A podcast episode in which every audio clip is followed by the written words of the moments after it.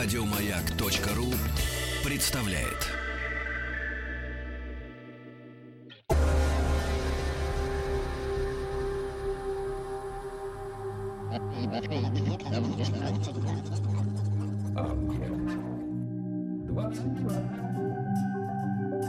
Объект 22. Литературный, литературный, литературный Нобель. Нобель. Нобель.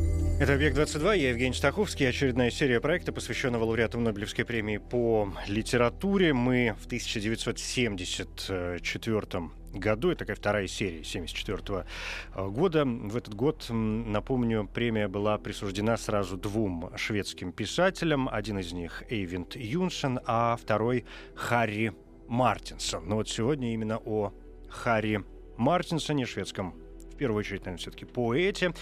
А, и здесь уже Андрей Викторович Коровин, кандидат филологических наук, старший научный сотрудник Института мировой литературы имени Горького Российской Академии Наук. Андрей Викторович, здравствуйте. Добрый вечер. Спасибо за приглашение. Спасибо, что нашли на меня время почти традиционно хотел сказать я, но, в общем, мы с вами много говорим о скандинавских э, да, получилось, писателях, что... да. И сегодня вот еще одно имя, Харри Мартинсон, совершенно, как мне кажется, неизвестное, широкой, во всяком случае, публике. Ну, как и с большинством, наверное, скандинавских писателей, о которых мы говорили. К сожалению. Э, к сожалению, Но да. вот по случаю Мартинсона у меня прям большое сожаление, потому что я испытываю к нему очень теплые чувства. Ну, теплые чувства это, наверное, не совсем то, когда имеешь дело с большим автором. Да?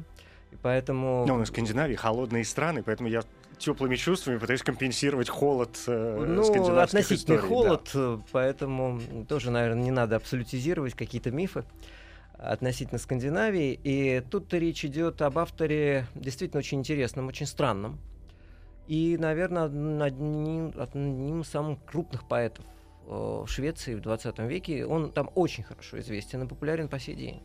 То есть Харри Мардинсон это как раз тот Нобелевский лауреат, который не забыт. Это настоящая звезда, скажем откровенно. Да, это звезда и для национальной литературы, и в целом для скандинавской литературы это, безусловно, имя. И имя, которое вошло в литературу э, не только на волне там, пролетарской литературы, потому что он начинал как писатель пролетарий, а писатель, который создал и свой стиль поэтический и писатель, который фактически реанимировал целый жанр, потому что жанр эпической поэмы, который уже к середине 20 века был давно мертв, вдруг неожиданно вернулся к жизни в очень странной да, как форме. Вернулся. Да, в очень странной форме. Это его знаменитая поэма Аниара, которая, наверное, вообще является последней великой эпической поэмой истории европейской литературы. И явлением совершенно уникальным. Абсолютно уникальным, да. Э, потому что ничего подобного никто больше не писал, и об Аниаре говорить можно очень много, и, и в то же время ничего не сказать. Да, но давайте мы до нее дойдем постепенно. Хорошо, что вы сказали, что э, это, это практически единственное произведение вот в своем, ну не жанре, а в своем стиле, да, потому что у меня уже на языке вертелась фраза о том, что я совершенно не к стыду своему ничего подобного не, не встречал больше в, в литературе. Ну и вот этот мой не стыд, э, значит, имеет совершенно четкое место. Давайте дойдем до Аниара откуда-нибудь из, из самого начала. Мне кажется, у него довольно интересная вообще жизнь была, довольно интересная биография. Uh, ну, биография действительно интересная и необычная, потому что на самом деле из этого мальчика, из неблагополучной семьи, как бы мы сейчас сказали, вряд ли что-то должно было получиться. Тем не менее, получилось. Ну, представьте себе, да, 1904 год, Швеция, одна из, ну, не скажем, беднейших стран Европы, но весьма небогатая в те времена, когда шла массовая миграция в Америку когда по существу человека из низов пробиться вот так вот э, в литературу и сделать себе имя, шансов-то было крайне мало в силу того, что он не мог получить образование. И вот этот мальчик, который рождается в семье бывшего матроса, э, пятый ребенок в семье, да, четыре девочки, и вот наконец-то рождается мальчик, которого папа, путешествовавший по Америкам, называет так модным именем Харри, да. Совершенно не шведским. Да, у него есть, конечно, и шведское имя, второе Эдмунд, потому что он Харри Эдмунд Мартинсон. Да, но в историю мировой литературы он входит как Харри Мартинсон. А, отец а, а, открывает лавку, начинает сильно пить, И, в общем, семья совсем неблагополучная. И в конечном итоге умирает от туберкулеза. Мать, недолго думая, понимая, что она не в состоянии прокормить семью, забирает одну из дочерей и уезжает в Америку. Бросив всех остальных детей. Да, бросив всех остальных детей. И дальше то, что называется «дети поступают на попечение прихода», что э, являлось очень позорной вещью вообще в Скандинавии. Да, это вот когда ребенок оставался на попечении прихода. Это значит, что его передают какие-то приемные семьи, при том, что эти приемные семьи могут меняться. Не то, что он живет вот в одной семье, а он кочует из дома в дом. Вот именно такая судьба и ждала э, Харри Мартинсона. Он, собственно говоря, и путешествовал этим приемным семьям. Но в Швеции, конечно, был большой плюс, как и в других скандинавских странах. Это всеобщее обязательное начальное образование. И все дети это начальное образование получали. Мальчик проявил большие способности. Да. Э, потом эпизодом его жизни было то, что он попал в дом презрения где находились в основном больные одинокие старики, и вот, значит, среди этих стариков жил ребенок.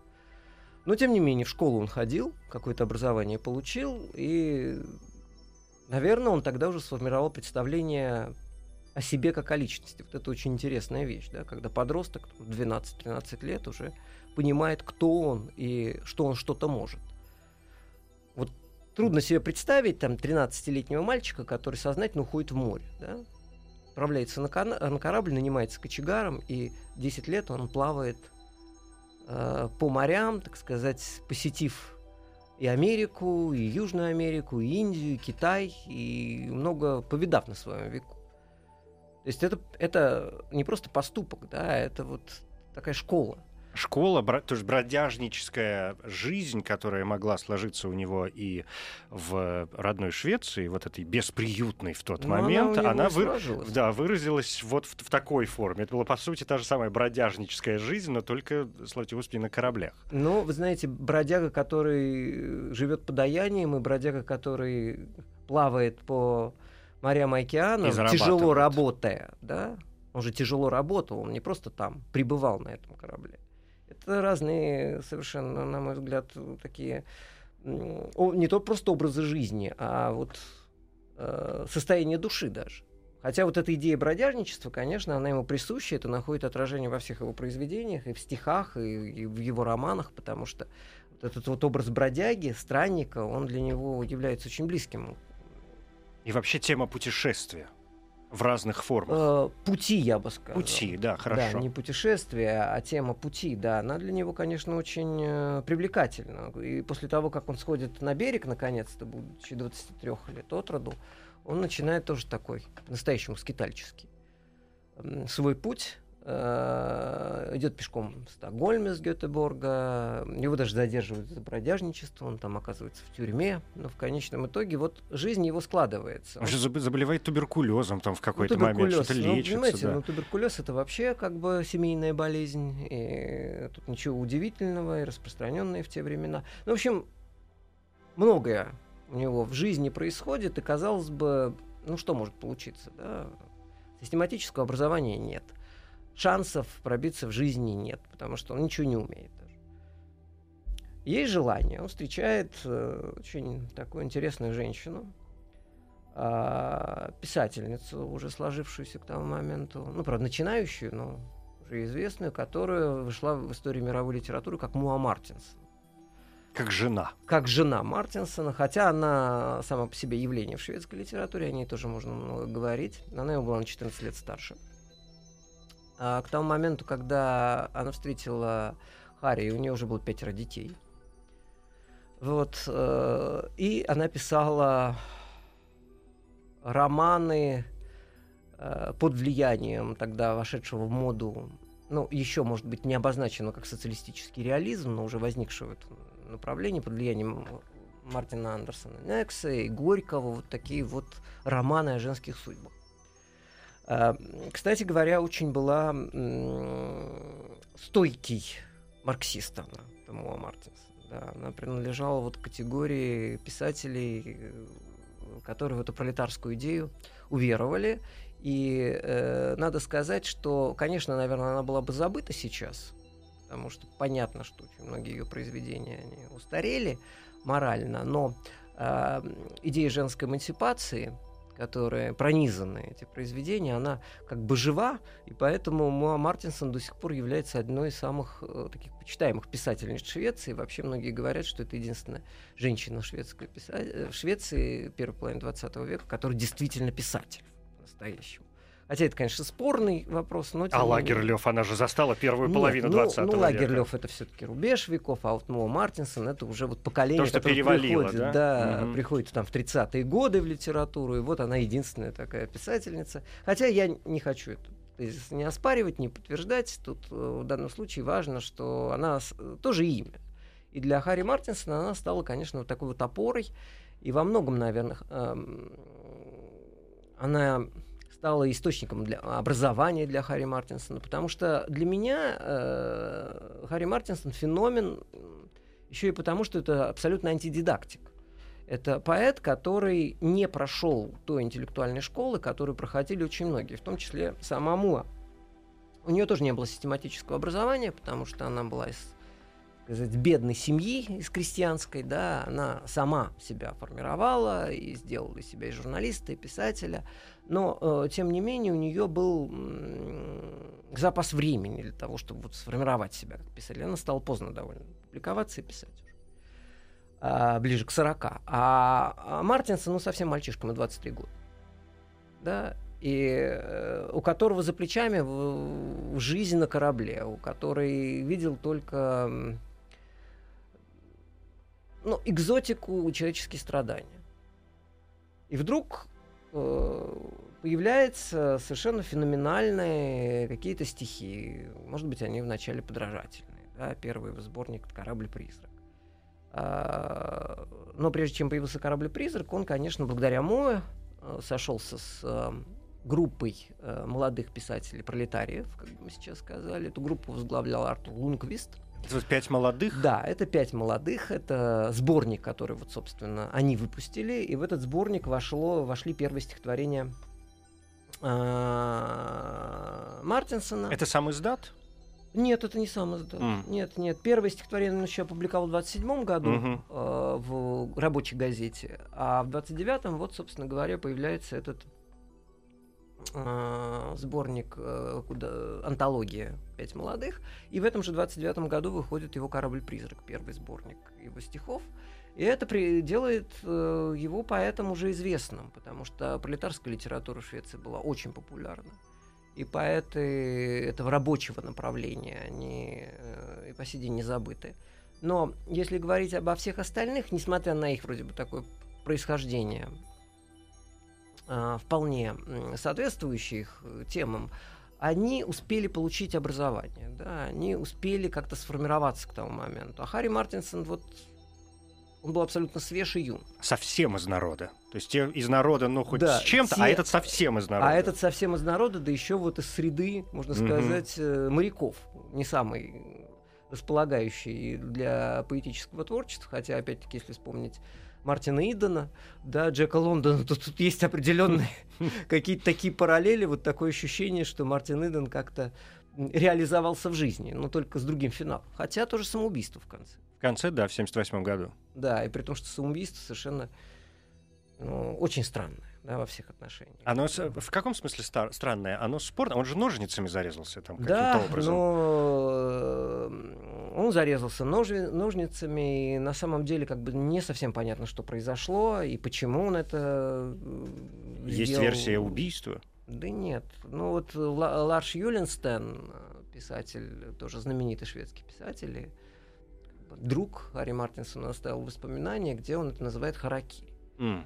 То есть э, Мартинсон вот уж сознательно ушел из жизни как самурай. Но причины это не тяжелая болезнь, понимаете, это не, э, какая, не какой-то жизненный крах, как у людей бывает. У него все было в жизни прекрасно. Да? У него была семья, у него были две дочери, у него было э, место в шведской академии, Нобелевская премия. То есть это был крупный шведский писатель на пике славы. Тот же самый Ларш Юленстон пишет, что Харри Мартинсон Э, в день получал килограммами э, почту, в которой ему со всей Швеции э, Слали, да. да ну, это внешнее, трудно постигать трудно, э, трудно, внутренний мир человека, трудно. не будучи с ним знаком. Да даже будучи знакомым, будучи порой знаком. трудно Но заглянуть. Я вам скажу так, что когда был юбилей Харри Мартинсона, соответственно, это был 2004 год здесь, в Москве, он тоже отмечался, и приезжали его, обе его дочери. И они не имеют ответа вопрос, что же с их отцом произошло почему вот э, такая трагическая развязка. Но это как раз может говорить, сейчас я, конечно, залезаю в какие-то параллельные э, э, дебри вот эти психиатрические, но это как раз может говорить о том, что, э, исключая момент, что дочери, может, знают, но не, но не раскрывают некоторых семейных тайн, а с другой стороны, это только м, подтверждает тот момент, что у человека в жизни, да, могло быть все внешне, со стороны, да. а счастья не было. То есть дочери, родные, близкие люди, которые задаются вопросом, а почему так случилось, могли ничего, получается, не знать о своем а, могли, отце. Могли, Поэтому у них могли. даже версии нет. С их точки зрения он тоже был маститый, крупный, э, счастливый, уважаемый всеми э, человек. Ну, это уже за пределами как бы... Ну, это, да, это частные да, случаи. Наш, Остав, оставим это исследователям э, других человеческих э, областей. Вот. А если говорить о творчестве и продолжать вот разговор о том, как он формировался, он, конечно, формировался как писатель э, не просто одаренный, а вот эта одаренность близкой гениальности. То есть я не побоюсь этого слова в отношении Харри Мартинсона, потому что э, то, что он делал в литературе, это э, такое, такая эклектика литературная, когда начинают разбирать его стиль, а кто Харри Мартинсон? Экспрессионист, импрессионист, модернист. Понимаете, э, любой исследователь может найти следы первого, второго и третьего и четвертого. Потому что понятно, что модернизм в шведской литературе тогда набирал сиру, был, был Гуннар Экерлёв, да, очень крупный тоже поэт-модернист шведский, которого там сравнивают с, Элио, с Элиотом и, и так далее. Мартинсон это совершенно какая-то особая статья. Тот же самый Артур Лунквист, которого я упоминал, эм, крупный поэт-модернист и вообще э, шведский такой маститый очень писатель, который, кстати говоря, вот разговору о Нобелевском формате и Артуре Лунгвисте, вы знаете, что Артур Лунгвист был э, председателем Нобелевского комитета довольно долгий период, и это была именно та фигура, которая э, не пропускала Астрид Лингрен. Mm. Вот, то есть э, там свои ну, свои истории, понятно, всегда да, свои есть. истории, но вот э, Артур Лунгвист это как раз глава этого поколения э, писателей, которому принадлежал э, Харри Мартинсон. И, безусловно, Артур Лунквинст э, также влиял на него интеллектуально, потому что был широко образованный человек, прекрасно знавший языки, переводчик, да, и э, Харри Мартинсон, вот гениальность еще писателя — это брать, не имея систематического образования, вбирать все в себя и подняться до высочайших философских высот. Потому что когда мы с вами говорим о философской шведской литературе, ну, уже тут говорили Лагерквисте, да, и о Йонсоне. И, то есть эти, это, это писатели, которые э, как раз продолжали вот эту традицию э, глубоко философичной интеллектуальной литературы. Простите, я вас здесь э, перебью, говоря о некоторых истоках. Мы так много сказали, что вроде э, у Мартинсона не было там ни образования, ни, ни каких-то там других всех этих моментов. Я э, посмотрел специально шведские некоторые источники, э, которые говорят о том, среди всего прочего, что, как ни крути, Мартинсон, утверждают они, испытал на себе влияние э, Редерда Киплинга, да, Льва да, Толстого, да, да, да, э, Виктора Рюдберга. Ну, Виктор Рюдберг, тут э, вы понимаете, что это был центральный поэт конца XIX века, и тут любой швед испытает влияние, да, влияние Рюдберга. Да. Рюдберга, но если мы говорим о круге чтения Мартинсона, читал очень много. Он читал, безусловно, очень много, но тут речь-то идет о том, что это именно вот эта способность вбирать. Да? И э, по э, уровню философского обобщения, который мы находим в его творчестве, знаете, Мартинсон не уступает ни Лагерквисту, ни Юнсону, ни Юленстену, уже упомянутому здесь. То есть это один из самых э, выдающихся мыслителей литературы. При этом я начал нашу беседу с того, что в первую очередь он поэт, и это правда. Он в первую очередь да, все-таки да, поэт, да, да, а поэт, во вторую конечно, уже. Потому что у него очень проза. много сборников стихов, и он начинал как поэт, и, собственно говоря, э, ну, первый его прозаический опыт это скорее эссе, да, это э, какой-нибудь э, «Прощай, э, Кап», да, э, такой автобиографический в 1933 году выходит.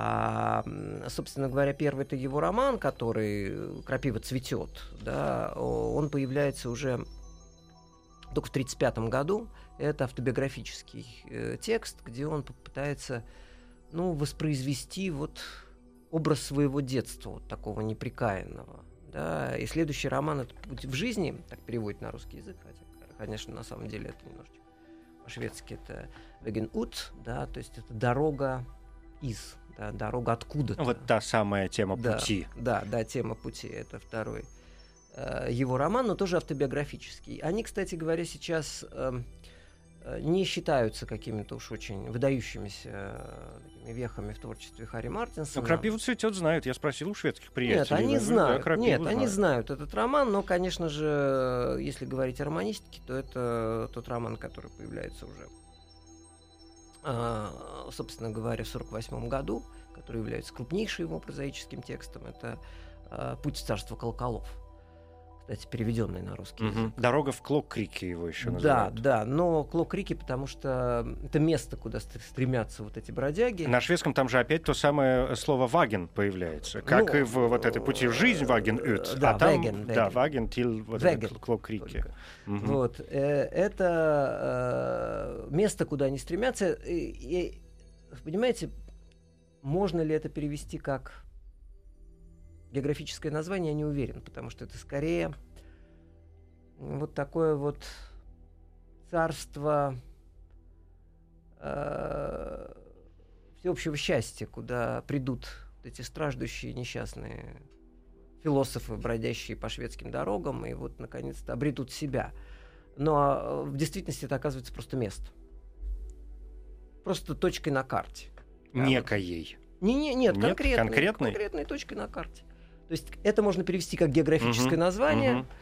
а, а можно перевести вот царство колоколов как некое э, царство, которое находится Ну, куда приходит человек в- конце пути, месте, может да, быть. там, да. сказочном. Мгм, мгм. И э, роман, он тоже очень странный, потому что, с одной стороны, это вроде бы реальный путь реального человека, потому что там более главный герой, э, сигареточный мастер, он делал сигареты, а потом появились фабрики, и он, собственно, остался без работы, и вот тогда он начинает свой путь, вот это свое странствие.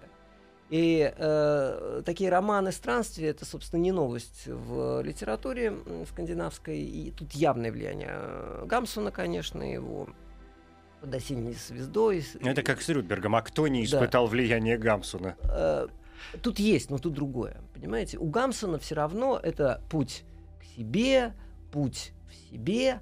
А тут, э, понимаете, у Харри Мартинсона странное очень сочетание.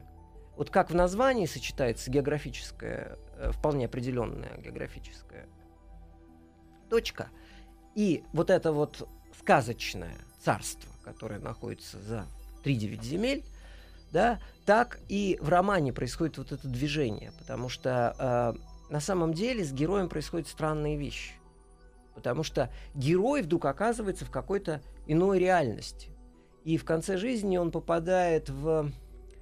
Ну, Не рассказывайте Сына- до конца. Книга переведена на русский. Да, Дайте но- возможность нет, ну, нам почитать. Он попадает в туберкулезный санаторий, опять, Ну, опять же, да. туберкулеза. Ну, это нормально, вы сказали. который для него почти что рай, потому что никогда так за всю свою жизнь к нему хорошо не относились, да, и даже медсестра ему приносит там гиацинт, который расцветает весной, но никогда в жизни ни от кого не получал цветов, да, то есть он попадает почти в рай. И там То есть он в ужасном месте вдруг чувствует нечто противоположное. Да, представляете, Чё- туберкулезный да, вот этот да. пансионат. А, Андрей Викторович, давайте передохнем две минуты и продолжим после этого.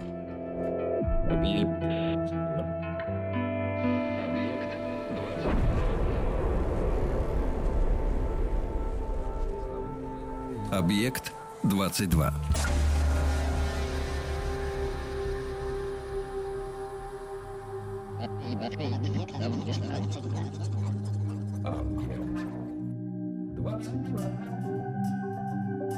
Объект 22.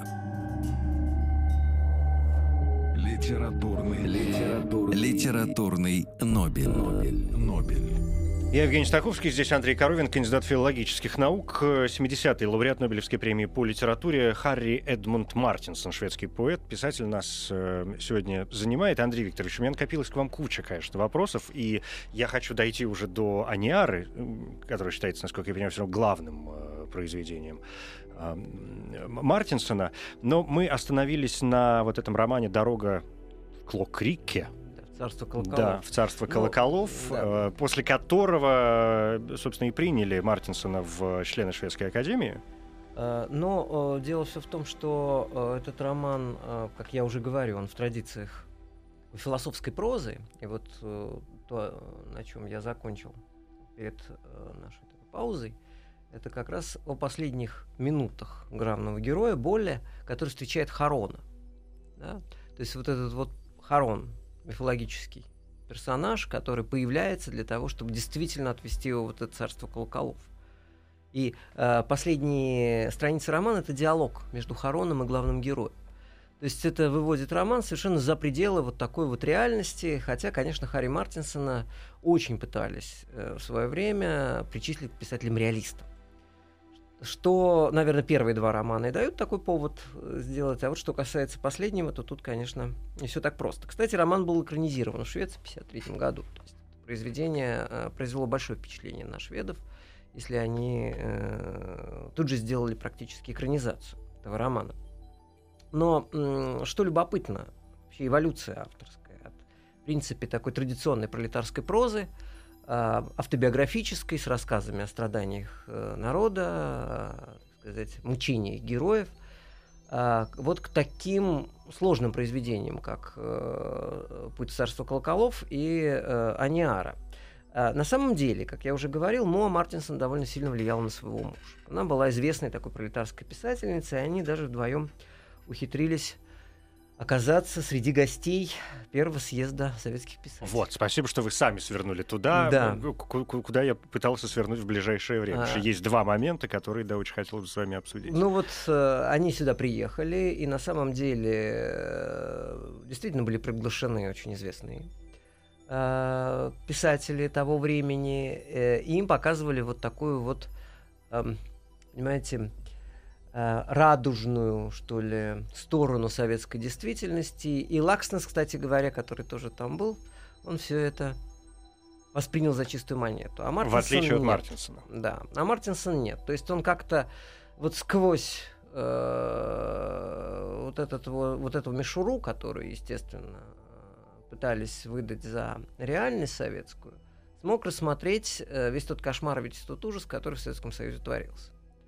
И э, не исключено, что его как бы расставание, развод с Моа Мартинсоном, с Моа Мартинсоном он был определен и вот такими идеологическими расхождениями. А ей понравилось? А ей понравилось.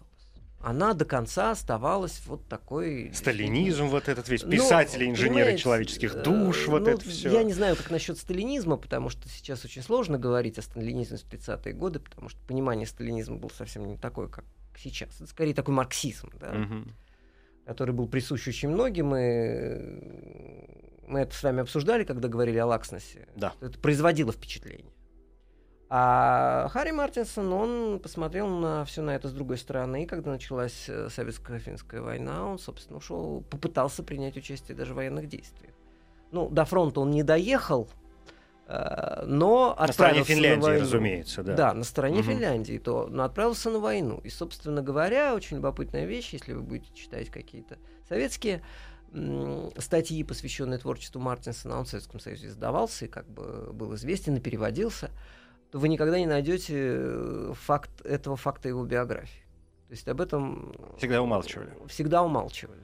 Потому что он очень э, вроде бы подходил с точки зрения идеологии советской, такой пролетарский автор, да, и когда, кстати говоря, его выдвигали на Нобелевскую премию, э, Карл Рагнар Гейеров, который был тогда председателем Нобелевского комитета, он же такую фразу сказал, что э, Харри Мартинсон это представитель э, вот, вот такой вот группы пролетарских писателей, поэтов, которые в широком смысле сломали всю нашу литературу, но не разорили ее, а наоборот обогатили их, ее своими судьбами. То есть, понимаете, так патетически пролетарская литература, которая обогащает шведскую. Я, вы когда сейчас процитировали культуру. это, я, честно говоря, не понял, он его похвалил или, похвалил. или поругал? Ну, Нет, ну, как похвалил, так звучит? похвалил, он похвалил его. Ну, кстати говоря, Харри Мартинсон это недоброжелатели обвиняли в том, что он там повлиял на решение Нобелевского комитета, будучи сам да, членом шведской академии. Ну, так же, как и Юнсон, человек, да. который вместе с ним получал да. премию второй ну, швед. Есть даже такая версия, что вот это самоубийство, оно было травлей э, определено со стороны там, целого ряда критиков, там, недоброжелателей около литературных. Но я ничего на этот счет не могу сказать. Но исследователи что... к вопросу о травле говорят и задолго до получения Нобелевской премии, что Мартинсон никогда не был э, вроде как писателем, которого все всегда воспринимали э, на ура, да, и радостно, что бесконечно в его адрес так или иначе раздавались какие-то то смешки, то нападки, то бог знает что еще. Ну, понимаете, смешки, нападки в некоторых э, случаях они как, как раз идут в плюс да, популярности автора. Э, популярности, да, да. психологического состояния. Ну, это зависит э, от человека. То, что копилось, Мартинсон, копилось, и в итоге да, привело к 78-му. был, конечно, был э, очень тонко организованный психологический человек, и все это отмечают. Да. Он э, обладал очень такой какой-то психикой э, уязвимой. И не исключено, что это повлияло, но это как в комплексе. А, но для, опять-таки, Советского Союза Мартинсон был свой писатель.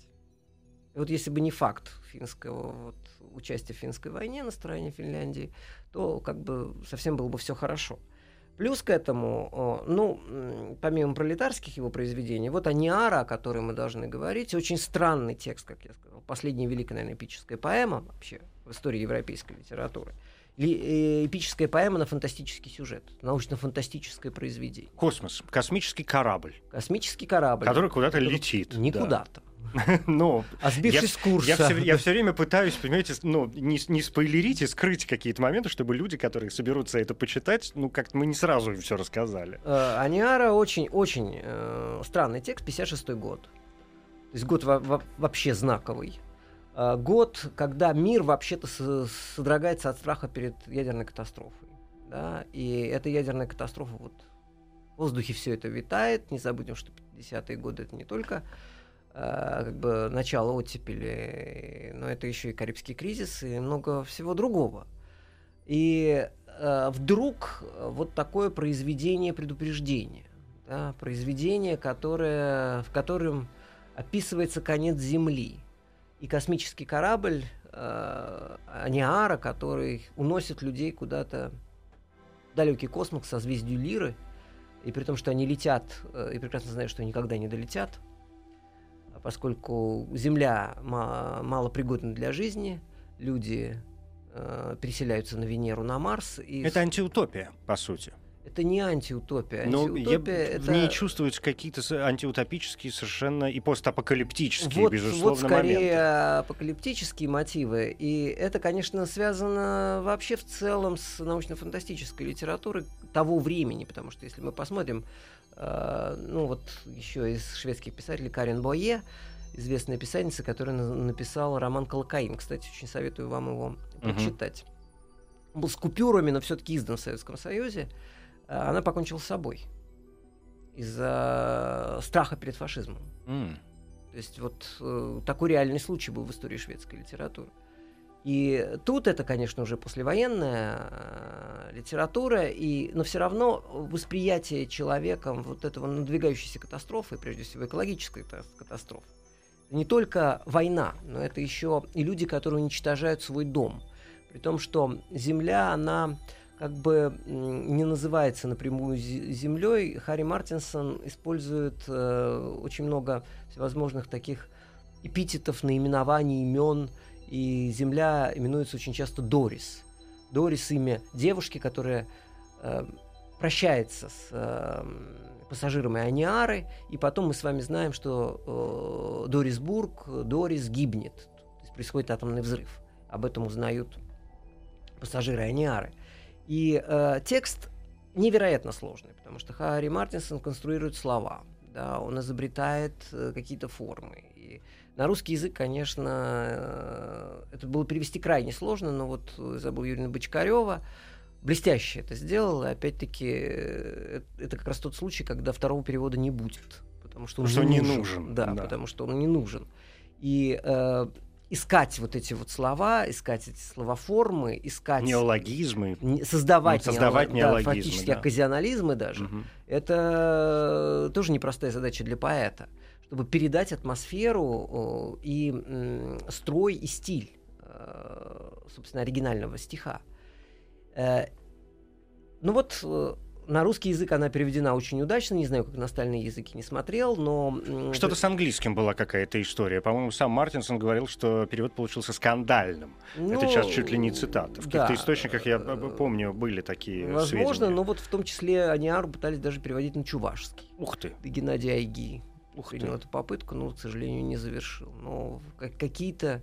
э, ну, по-моему, поэма все-таки допереведена была на чувашский, но это надо посмотреть, уточнить.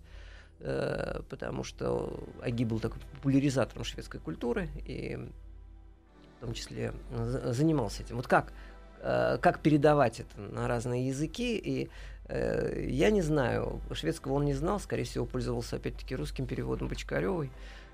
И тут уже неизвестно, А что там? Что Получается? Ну, да. да, тут ну, трудно нам судить. очень трудно как бы оценить чувашский перевод в данном случае. А что касается Харри Мартинсона, то, конечно, он попытался создать а, некий такой а, мир замкнутый, который был бы отражением всего нашего бытия. Понимаете, вот в Аниаре есть все. То есть Аниару можно открывать с любой страницы, в любой части, и 101, по-моему, там глава, да? да, и э, вырастала... Ну, смысле, они небольшие, Да, надо пояснить. Аниара вырастала так тоже э, непросто, потому что э, он выпустил э, сборник стихотворений «Цикады», и в этом сборнике э, было- бы- были э, части, которые потом вошли в Аниару.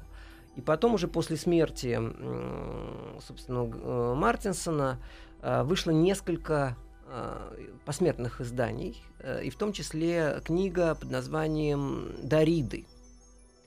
В 80-м году она была выпущена. Это стихи, которые не вошли в Иниару, но которые тематически с Иниарой связаны. То есть он попытался создать вот такое универсальное произведение, некий метатекст.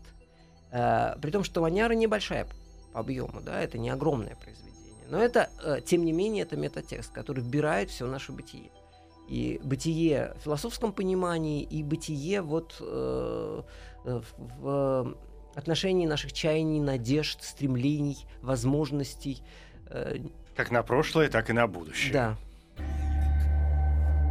Литературный, литературный, литературный Нобель. Нобель. Нобель. Андрей Викторович, ну кажется мне, что э, вы смогли сегодня даже не то чтобы убедить, а показать э, нам всем, и за это вам большое спасибо, что Харри Мартинсон, э, человек, который, я, мне кажется, говорил эту же фразу, когда мы говорили о Юнсене, э, бесконечно попадает в доморощенные списки э, писателей, получивших Нобелевскую премию, с вопросом, кто это такие. Да? Сегодня мы с вашей помощью наконец-то поняли, кто такой Харри Мартинсон, человек совершенно выдающийся, блестящий, великий, чего уж тут греха таить.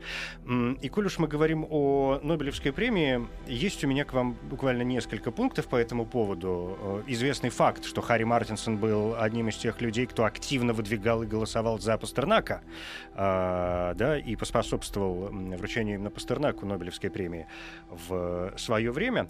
А во-вторых, сама формулировка Нобелевского комитета Хочется дать ей какое-то пояснение. Там ведь присутствует и капли росы, и космос. Да. Мы остановились с вами на том, что а, Мартинсон смотрит и в прошлое, и в будущее, но он удивительным образом смотрит и вверх, и вниз. Да? Когда вы вспоминали э, про того же Харона, по- а, Харон, э, Стикс, Царство мертвых, по большому счету, и так далее, если брать э, мифологический э, сюжет, то есть это некие хтонические совершенно истории и, и- и противоположное устремление в глубокий космос, э, который, насколько я понимаю, он был в некотором роде увлечен и, и в жизнь, любил смотреть в телескоп на э, звезды, планеты и, и так далее.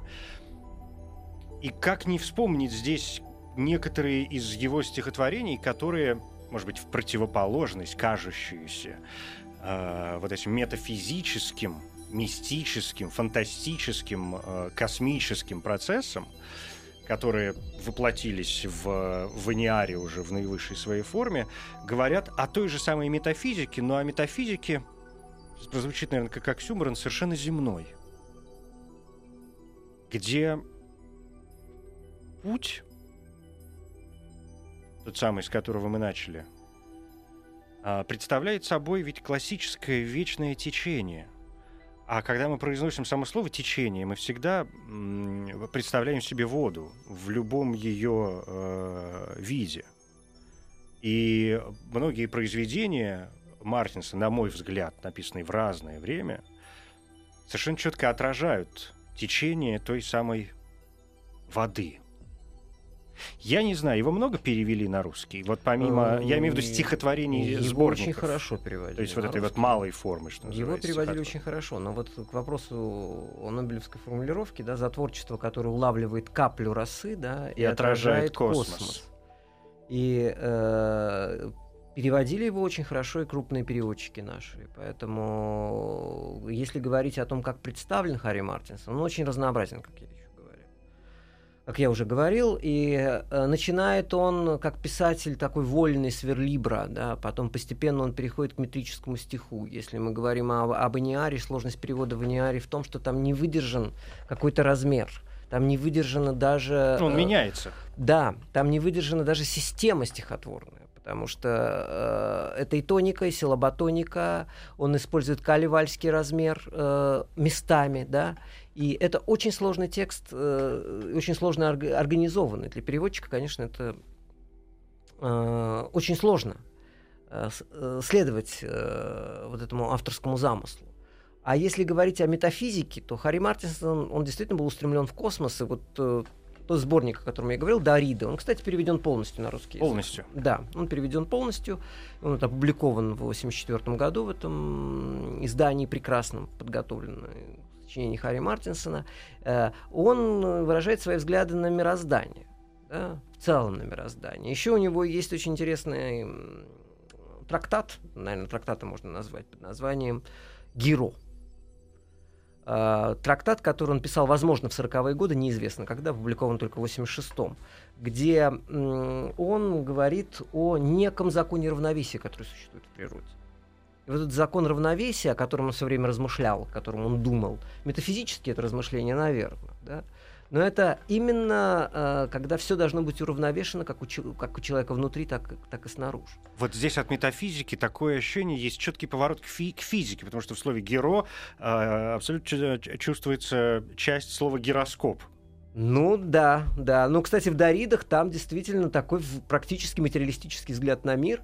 И вообще очень сложно с его взглядами, потому что он э, вроде бы материалист, даже марксизмом увлекался. Потом заявлял о том, что он э, буддизмом, даосизмом, у него есть пьеса замечательная, называется э, «Три ножа» из э, Вэя э, на такой древнекитайский сюжет. Ну, Кстати говоря, Бергман его ставил в Национальном mm-hmm, театре. Mm-hmm. Э, эту пьесу, поэтому с 64 года. Э, и в то же время один из его псалмов вошел в сборник шведских псалмов, которые исполняются в церкви.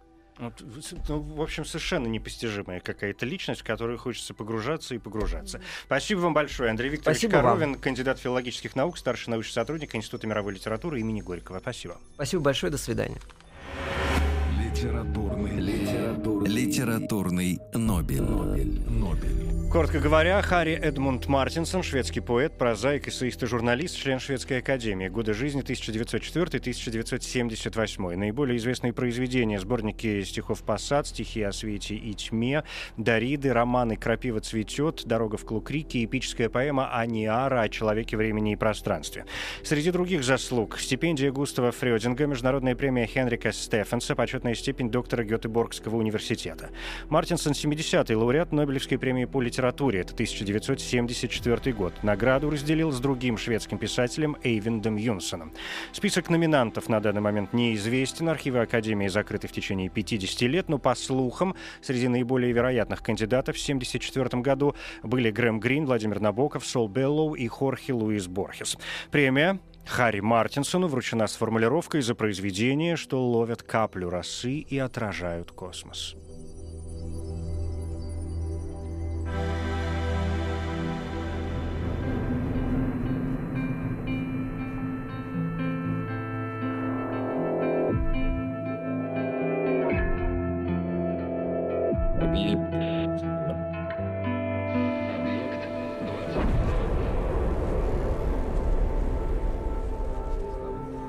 Объект 22.